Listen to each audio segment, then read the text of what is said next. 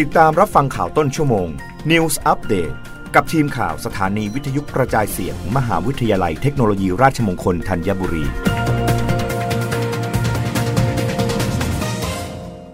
รับฟังข่าวต้นชั่วโมง โดยทีมข่าววิทยุราชมงคลธัญบุรีค่ะ มทรธัญบุรี ร่วมกับสถาบันยานยนต์ พัฒนาหลักสูตรฝึกอบรมบุคลากรสำหรับยานยนต์ไฟฟ้า ยกระดับมาตรฐานรถ EV เตรียมรองรับตลาดยานยนต์ไฟฟ้า นายพิสิทธิ์รังสริตบุธิกุลผู้อำนวยการสถาบันยานยนต์เปิดเผยว่า ขณะนี้ได้มีการเตรียมความพร้อมเพื่อรองรับสนับสนุนอุตสาหกรรมยานยนต์ไฟฟ้าแล้ว ซึ่งทำการขยายขอบข่ายการตรวจสอบความปลอดภัยของระบบแบตเตอรี่ ขับเคลื่อนยานยนต์ไฟฟ้า EB Hybrid และ Plug-in Hybrid ตามมาตรฐานมก3026-2563 หรือ UN R100 และระบบแบตเตอรี่ขับเคลื่อนรถจักรยานยนต์ไฟฟ้าตามมาตรฐานมอก 2952-2561 หรือ UN R136 รวมถึงการตรวจสอบเซลล์และโมดูลแบตเตอรี่ ซึ่งเป็นองค์ประกอบสำหรับการผลิตแบตเตอรี่แพ็คขับเคลื่อนยานยนต์ไฟฟ้าให้มีความปลอดภัย นอกจากระบบแบตเตอรี่ไฟฟ้าแล้วยังได้ขยายการให้บริการตรวจสอบคุณภาพ และความปลอดภัยสำหรับชิ้นส่วนยานยนต์ทั้งที่ผลิตขึ้นในประเทศ และนำมาขายในประเทศ เพื่อประเทศไทยมีศักยภาพในการตรวจสอบมาตรฐานความปลอดภัยระดับสากล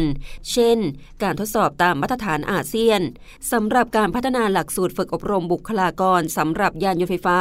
ได้จะทำหลักสูตรร่วมกับสถาบันการศึกษาชั้นนำอาทิ มหาวิทยาลัยเทคโนโลยีพระจอมเกล้าพระนครเหนือ และมหาวิทยาลัยเทคโนโลยีราชมงคลธัญบุรี ตั้งเป้าปี 2565 ในการฝึกอบรมบุคลากรในอุตสาหกรรมยานยนต์และชิ้นส่วนจำนวนกว่า 700 ราย เพื่อสร้างบุคลากรที่มีความพร้อม เข้าสู่อุตสาหกรรมเทคโนโลยียานยนต์ไฟฟ้าอาทิตยาปกทานัง วิทยุราชมงคลธัญบุรี รายงานค่ะ นายกสมาคมโรงแรมไทยเร่งรัฐบาลเปิดประเทศเต็มระบบ จูงใจต่างชาติเข้าไทย ลดรายจ่ายดันตัวเลขนักท่องเที่ยวเพิ่ม นางมาริสาสุโกศลหนุนพักดี นายกสมาคมโรงแรมไทยหรือ THA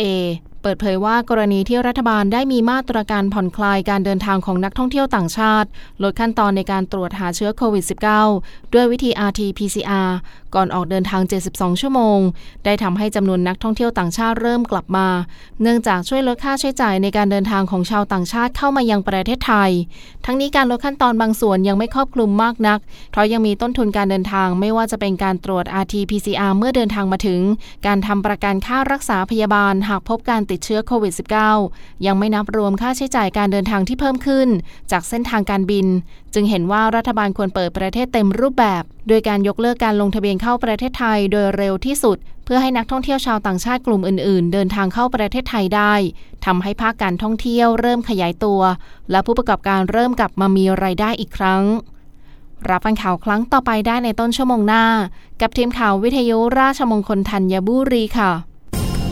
รับฟังข่าวต้นชั่วโมง News Update ครั้งต่อไป กับทีมข่าวสถานีวิทยุกระจายเสียง มหาวิทยาลัยเทคโนโลยีราชมงคลธัญบุรี